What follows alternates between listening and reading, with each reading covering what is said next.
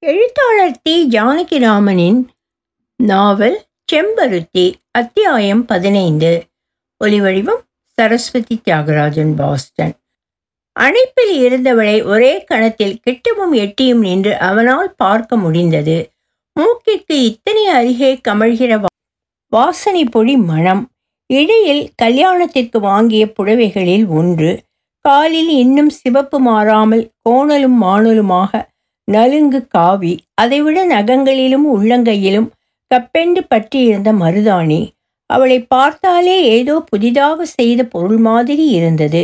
புதிதாக செய்த கூடை மண்ணிலிருந்து சற்று முன் தோண்டி கழுவி துப்புரவான முள்ளங்கி இப்போதுதான் பறித்து குவித்த கத்திரிக்காய் இந்த மாதிரி கையில் மங்களச் சரடு கழுத்தில் அழுக்கு வேர்வைப்பட்டு பொலிவு மாறாமல் இன்னும் கப்பு மஞ்சளாகவே இருந்த தாலி சரடு எல்லாம் அவளுடைய புதுமையை இன்னும் துடைத்து பளிச்சென்று காட்டுகின்றன. இத்தனையும் தனதாகிவிட்டது. மனைவே என்ற பெயரில் தன்னோடு ஒண்டிவிட்டது என்று ஒரு பரவசத்துடன் மிருதுவாக அவள் புஜங்களை சற்று பிடித்தாற்போல அணைத்து தன்னோடு சாய்த்து கொண்டான். ஆனால் இதே புதுமை மென்மை எல்லாம் ஊருக்கு வந்து தன் வீட்டுக்குள் ஏறி மங்கியாக வேண்டும். அம்மா அண்ணிகள் அவர்கள் வயதையும் வீட்டுக்கு மூத்தவர்களாகி விட்டதையும் காட்டுகிறாற் போல உட்கார்ந்து கொண்டே வேலை வாங்குகிற உரிமை அதிகாரம் என்று குரலில் காட்டாமல் மென்மையாகவே உத்தரவிடுகிறது. பழையது சாப்பாட்டிலும் தீனியிலும் புகுந்து கொள்ள இருக்கிற புதிதாக வந்த வறுமை இத்தனையிலும் அவன் புகுந்து புறப்பட்டாக வேண்டும். அப்படி வெளிப்படும்போது என்ன யோசிச்சுக்கிட்டே இருக்க? என்று அவன் மார்பை தொட்டுக்கொண்டே கேட்டாள் புவனா. ஒன்றுமில்லை தஞ்சாவூர் ஸ்டேஷனில் தலையாட்டி பொம்மை வைக்கிறான் பாரு. அவங்கிட்ட ஒரு தடவை ரோல்டு கோல் பொத்தான் வாங்கினேன். நிஜ ரோல்டு கோல் மாதிரியே இருந்தது. பாதி விலைக்கு தரேன் நான். வாங்கி போட்டுக்கிட்டேன். மறுநாள் மத்தியானத்துக்குள்ளவே நல்லா கருத்து மங்கி அந்த எழுத்து கூட கொஞ்ச நாள் கழித்து தேஞ்சு போச்சு. அரையணா பொத்தானுக்கு அரை ரூபாயா? தெருவில் தங்கத்தை விற்பாங்களா யாராவது? என்று திரும்பி சுவரை பார்த்து சற்று ஒதுங்கி தலையை குனிந்து கொண்டாள் புவனா. இந்த மாதிரின்னு நினச்சி வாங்கிச்சாக்கும் என்று ஒரு ரோல் கோல் பொத்தானை அவனிடம் நீட்டினாள் அவள். அவன் வாங்கி பார்த்தான் ஆமாம் என்றான். இது வாங்கி ஏழு வருஷம் ஆச்சு கடையில் வாங்கினது ஸ்டேஷனில் கொண்டாடவும் இதே மாதிரி அச்சடிச்சு கொண்டாந்து மயக்கிடுவான். ஆமாம் இதே அச்சாத்தான் இருந்தது என்று அவளிடம் நீட்டினான். அதை வாங்கி அவன் சட்டைப்பையிலே மாட்டிவிட்டாள் அவள். எனக்கு எதுக்கு? என்று அவன் கழற்றுவதற்குள் சரடு பொலியும் கை தடுத்தது. நான் இதை பார்த்து சொல்லலை. வேற என்னமோ ஞாபகம் வந்தது. சொன்னேன் என்று சொல்ல மெல்ல முடியாமல் நின்றான் அவன். சொன்னா என்னவா? இருக்கட்டும். என்று கையை எடுத்தாள் அவள். இப்போ சொல்லட்டும். திடீர்னு எங்கே? தஞ்சாவூர் ஸ்டேஷன் போலி பொத்தான் எல்லாம் ஞாபகம் வந்தது? இத்தனை வேவைக்கு நடுவில் அவன் போலி பொத்தான் ஆகிவிட மாட்டான் என்றுதான் அவனுக்கு தோன்றிற்று. ஆனால் அவள் கேட்டதற்கு என்னமோ போன மாதம் அலைஞ்சதெல்லாம் ஞாபகம் வந்தது. சொன்னேன் என்று மாற்றிக்கொண்டான். அப்பா சொன்னாங்க. கொஞ்சமா லேலேன்னு. சொத்து தேட அலைவாங்க எல்லாரும். நான் விற்கிறதுக்காக அலைஞ்சேன். இல்லை என்ற பாவனையில் தலையை அசைத்தாள் புவனா ஏன்? சொத்தை வித்ததாகவா அர்த்தம் இது? நம்ம மானம் நிம்மதி ரெண்டையும் நம்மக்கிட்டேயே இருக்கிறதுக்காகத்தானே அலைஞ்சது. இனிமே இந்த ஞாபகமே வர வேண்டாமே. இனிமே மறுபடியும் பெருசா ஆறுதுக்காக அலைய போறதா நினச்சிக்கிட்டு இருந்தா போகுது. இனிமே அதையெல்லாம் நினைச்சு வருத்தப்பட மாட்டேன்னு சொல்லட்டும். சொல்லப்படாதா? என்று லேசாக அவன் மார்பை அசைத்தாள் அவள். இல்லை என்ன இல்லை? பழச நினைக்கிறதில்ல.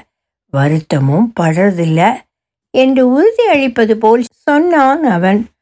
பசிக்குதுன்னா சாப்பிடலாமே. அப்பா எப்போ வருவாங்களோ? பசியே இல்லை. முகத்தை பார்த்தா அப்படி தெரியல. அவனுக்கு உண்மையாகவே பசிக்கவில்லை. கல்யாணமான நாளிலிருந்தே பசி இல்லை. அவள் கூட இருப்பது அவள் நினைவு. இரண்டுமே பசி நினைவே இல்லாமல் அடித்து விட்டிருந்தன. மோக வேகத்தில் பசி மந்தித்து கிடந்தது. அதனால் உடல் சற்று வாட்டம் கூட கண்டு இருந்தது கண் லேசாக பொங்குகிறது. சாப்பிட உட்கார்ந்திருந்தால் மட்டும் சுவைத்து சாப்பிட முடிந்தது.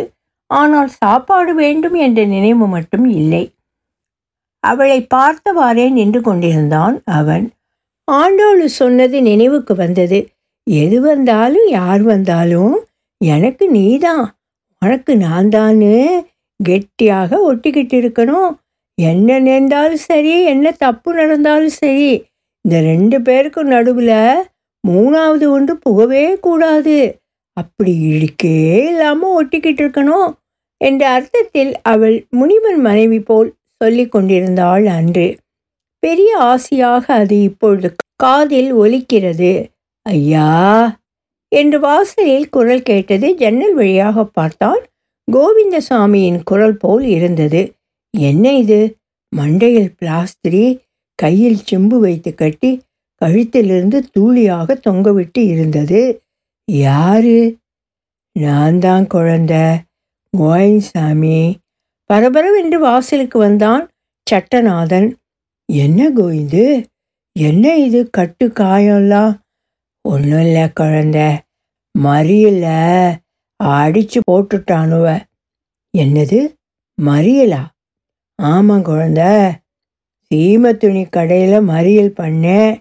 அதில் ஒன்றும் நடக்கலை. கள்ளுக்கடை மறியலுக்கு போனேன். கம்பால் ரெண்டு போடு போட்டான் பாருங்க. கை உடஞ்சி போச்சு.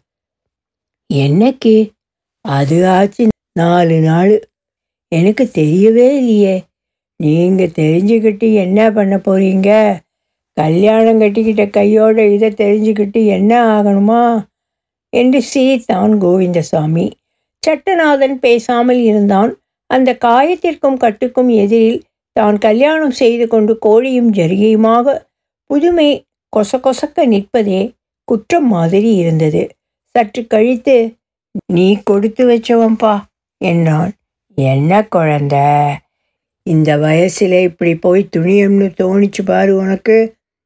இது என்னங்க? லட்ச பிரபு கோடீஸ்வரங்கள்லாம் அடிபட்டு இருக்காங்க.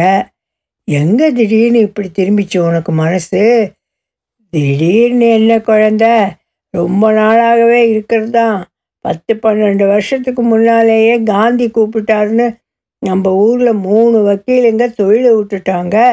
உடையார் வீட்டு பையங்கள்லாம் காலேஜை விட்டுட்டு வந்தாங்க. நான் எதை விட்டுட்டு வர்றது? எனக்கு என்ன படிப்பா? உத்தியோகமா? மளிகை கடையில் சாமான் கட்டி கொடுக்குற உத்தியோகம் தானே ஒரு பத்து நாளைக்கு அதை விட்டுட்டு கூட்டத்துக்கெல்லாம் போயிட்டு இருந்தேன். மறுபடியும் எல்லாம் ஓஞ்சப்புறம் கடைக்கே போயிட்டேன். வேதாரண்யத்துக்கு போச்சு உப்பு சத்தியாகிரகம். கடத்தரோடு தான் போனாங்க. விடிய விடிய போட்டிருந்தாங்க. நான் அப்போ வீட்டில் அரை தூக்கமாக படுத்துக்கிட்டு இருந்தேன்.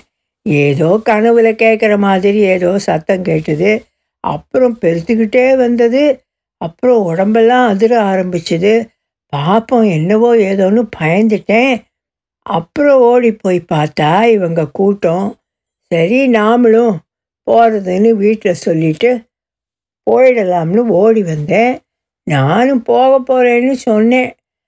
தம்பியையும் அழைச்சிட்டு போங்க ஊருக்கு போயின்னுது அது. தம்பியான்னு பார்த்தேன். எனக்கு ஒன்றும் புரியல. ஆமாம் உங்கள் முதலாளி பையனை தான் சொல்கிறேன்னுது அது. முதலாளி தம்பி என்னத்துக்கு இதுக்குன்னு கேட்டேன். ஆமாம் அவங்க அண்ணன் உங்களை எல்லாம் நம்பி கடையெல்லாம் பெருசு கிருசு பண்ணி கொடுத்து நீங்கள்லாம் பார்த்துப்பீங்கன்னு விட்டுட்டு போயிருக்காங்க. நீங்கள் அவங்கக்கிட்ட சொல்லாமல் கூட புறப்பட்டுட்டீங்கன்னு சொல்லிச்சு அது. அப்புறம்தான் கேட்டேன் இதுக்கெல்லாம் நேரம் எங்கே இருக்குது இப்போ? ஊருக்கு போய் அவங்கக்கிட்ட சொல்லிக்குவாவது வரவாவது.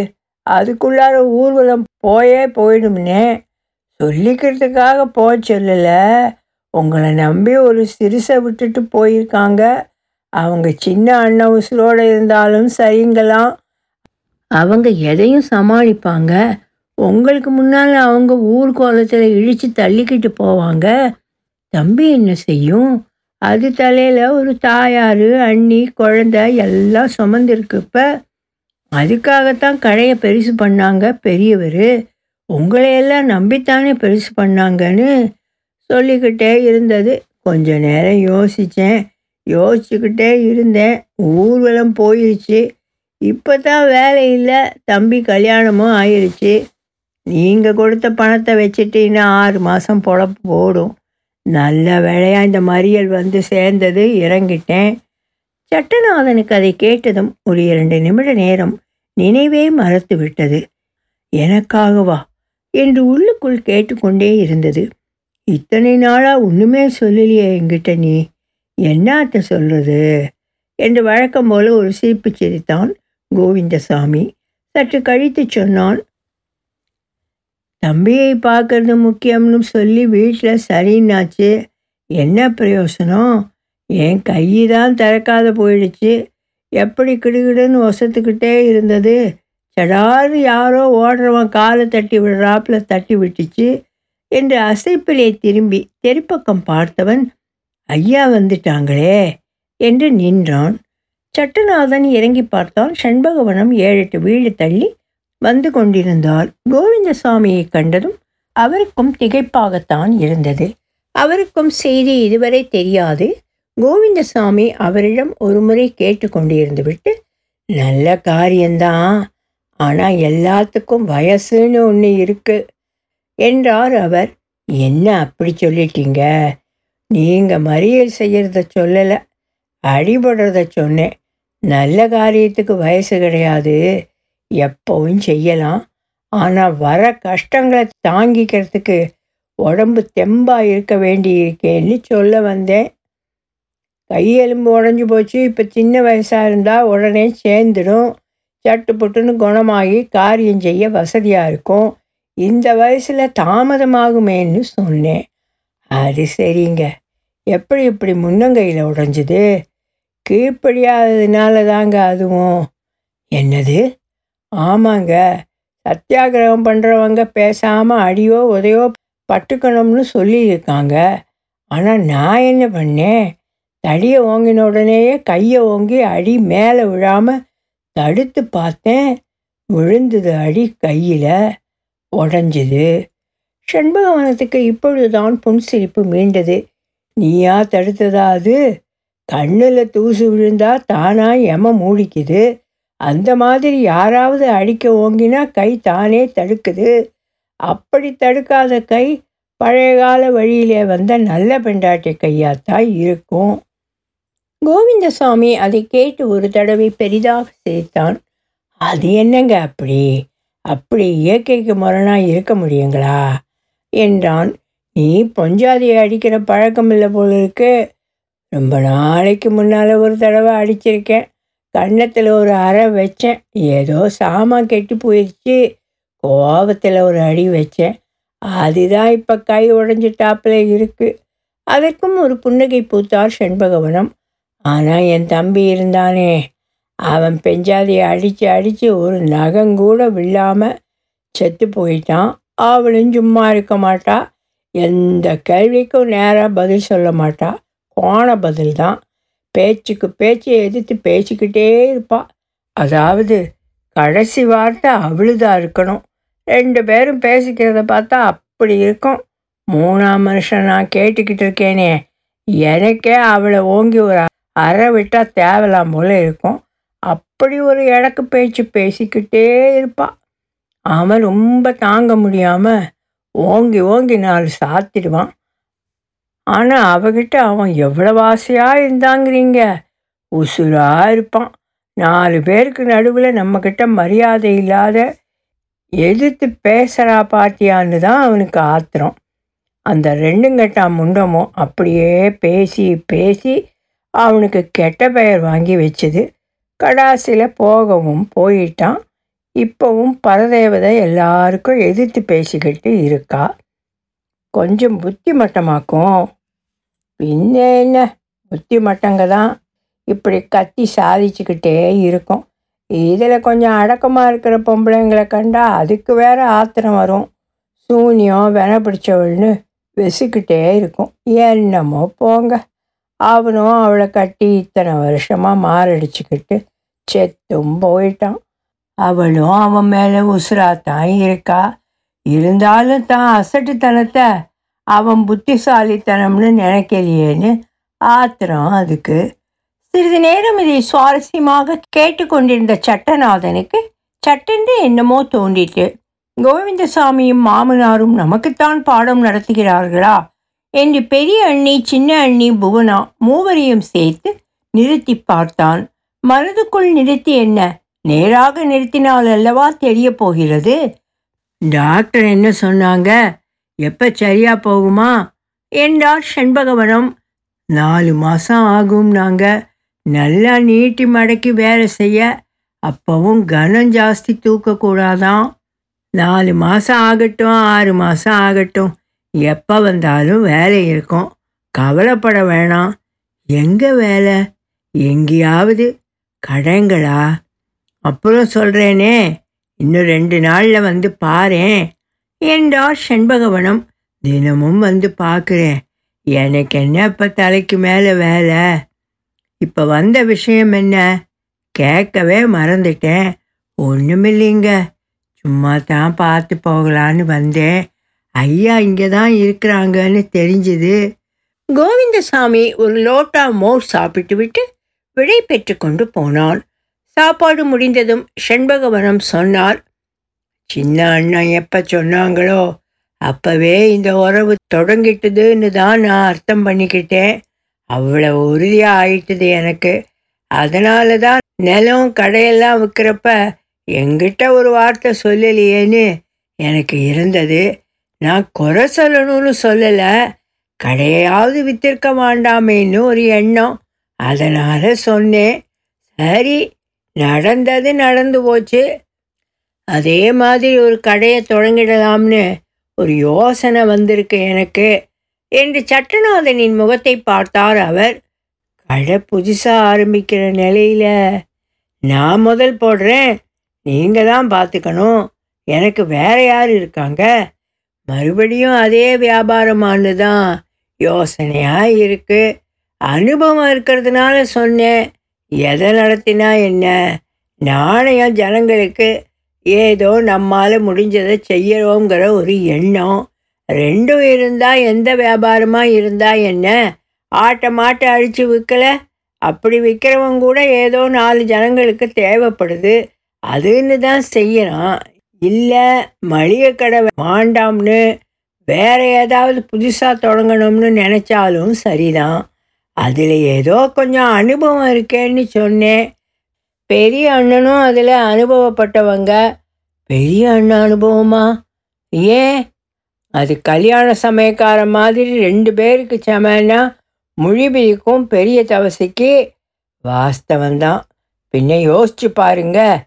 அண்ணனையும் கேட்டுக்கிறேனே. ஊருக்கு போய் ஒரு தடவை பார்த்து வந்தா தான் தேவலாம். கல்யாணத்தோட கல்யாணமாக அவனை வீட்டுக்கு அழைக்கிற முறையில் போயிட்டு வந்தது தானே. அப்புறம் போகவே இல்லை. போய் ஒரு வாரம் இருந்து யோசனை பண்ணி அப்புறம் பார்த்துக்கலாமே என்றான். அன்று மாலையே சட்டநாதன் ஒரு வண்டி பேசி புவனாவை அழைத்து கொண்டு ஊருக்கு புறப்பட்டான். திண்ணை குரட்டில் நின்று முதன் முதலாக பெண்ணை பிரியும் புவனாவின் தாயாரை பார்க்கும்போது வண்டியை அவிழ்த்து தான் மட்டும் புறப்பட்டு போகலாமா? என்று தோன்றிவிட்டது. சட்டநாதனுக்கு செண்பகவனம் கூடவே வந்து கொண்டிருந்தார். அவரை கீழே விட்டு வண்டியில் உட்கார்ந்திருந்தவனுக்கு உடல் குன்றி குறுகி கொண்டே இருந்தது. நிற்க மாட்டாரா? என்று உள்ளுக்குள்ளே சொல்லி கொண்டு வந்தான். பெரிய கோவில் வடக்கு வீதி கோடி வரும் வரையில் அவர் நிற்கவில்லை. கோவிலின் தெப்ப குளக்கரை வந்ததும் தண்ணீருக்கு அப்புறம் கொண்டு விடக்கூடாதும்பாங்க. நான் வரட்டுமா? என்று நின்றார். குளத்தை பார்த்தா கோபமாக வருது எனக்கு. இல்லாட்டி நீங்களும் ஊருக்கு வந்துட்டு போயிருக்கலாம் என்றான் சட்டநாதன். அவர் போனதும் பாவம் என்றான்.